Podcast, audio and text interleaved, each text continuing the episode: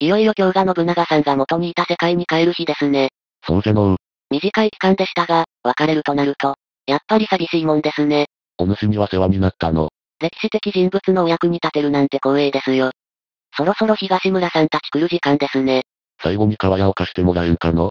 トイレですね。どうぞ使ってください。あ、東村さんかな。どうぞ。兄ちゃん、今日が約束の日や。当然揃っとるんやろうな。あ、やば。その、やっぱり借りてもいないお金を返すというのは、ちょっとおかしいんじゃないですか。なんや、このガキ。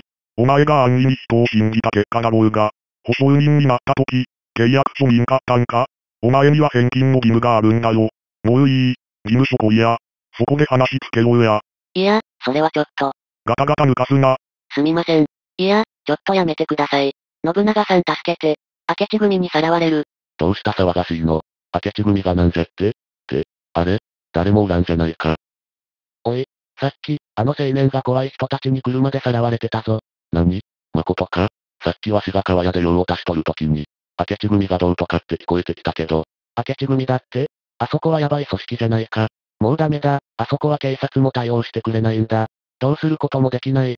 あやつがピンチなのかああ、もうとびきりのね。わしが助けに行く。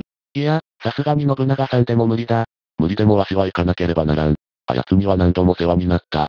そんな恩人を見殺しにして、戦国時代に帰れるわけがなかろう。いいかよく聞け。わしは過去に戻ったら、あと一歩で掴めた天下統一を、今度は必ず成し遂げる。大切な恩人一人守れないで何が天下統一だ。天下を滑るは、豊臣でも徳川でもない。この織田信長じゃ。あやつはわしが必ず救い出してみせる。信長さん、話は聞かせてもらったよ。明智組のアジトまで道案内は任せな。いいのか、大峠、危ないぞ。うるせえ。今日俺はお侍さんたちをちゃんと見送ってやるって決めてんだ。あの青年のいねえとそれができねえだろ。お主、わしの家臣に欲しい男よ。一条くらいやってもよいぞ。あいにく俺は、お笑い戦国時代に生きている方がいいんだ。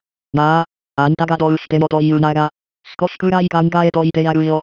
ふ、生意気いいよってこの小僧が。小僧か。400歳以上年上に言われると言い返せねえな。